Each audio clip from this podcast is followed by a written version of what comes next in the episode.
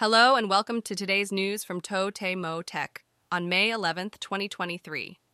Google has announced the release of a new tablet, the Google Pixel tablet, with a starting price of 7 9,800 yen. The tablet comes in two models, 128 GB and 256 GB.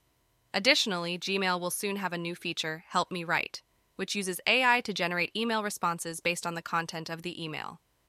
In China, a court has made the country's first ruling regarding the intellectual property rights of virtual humans created using AI. However, there are still unresolved issues with the ruling.